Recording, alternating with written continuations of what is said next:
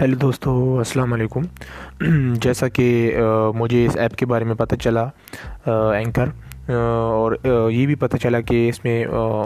ہر بندہ اپنا pod cost کھول سکتا ہے، for example podcast use کر سکتا ہے۔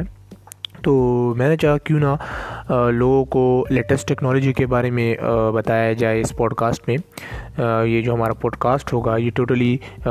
ریسنٹ ٹیکنالوجی کے بارے میں ہوگا جیسے آرٹیفیشیل انٹیلیجنس ڈیٹا سائنس تو ان فیلڈس کے بارے میں ہوگا تاکہ میں اپنے ملک کے لوگوں کو، اپنی عوام کو بتا سکوں کہ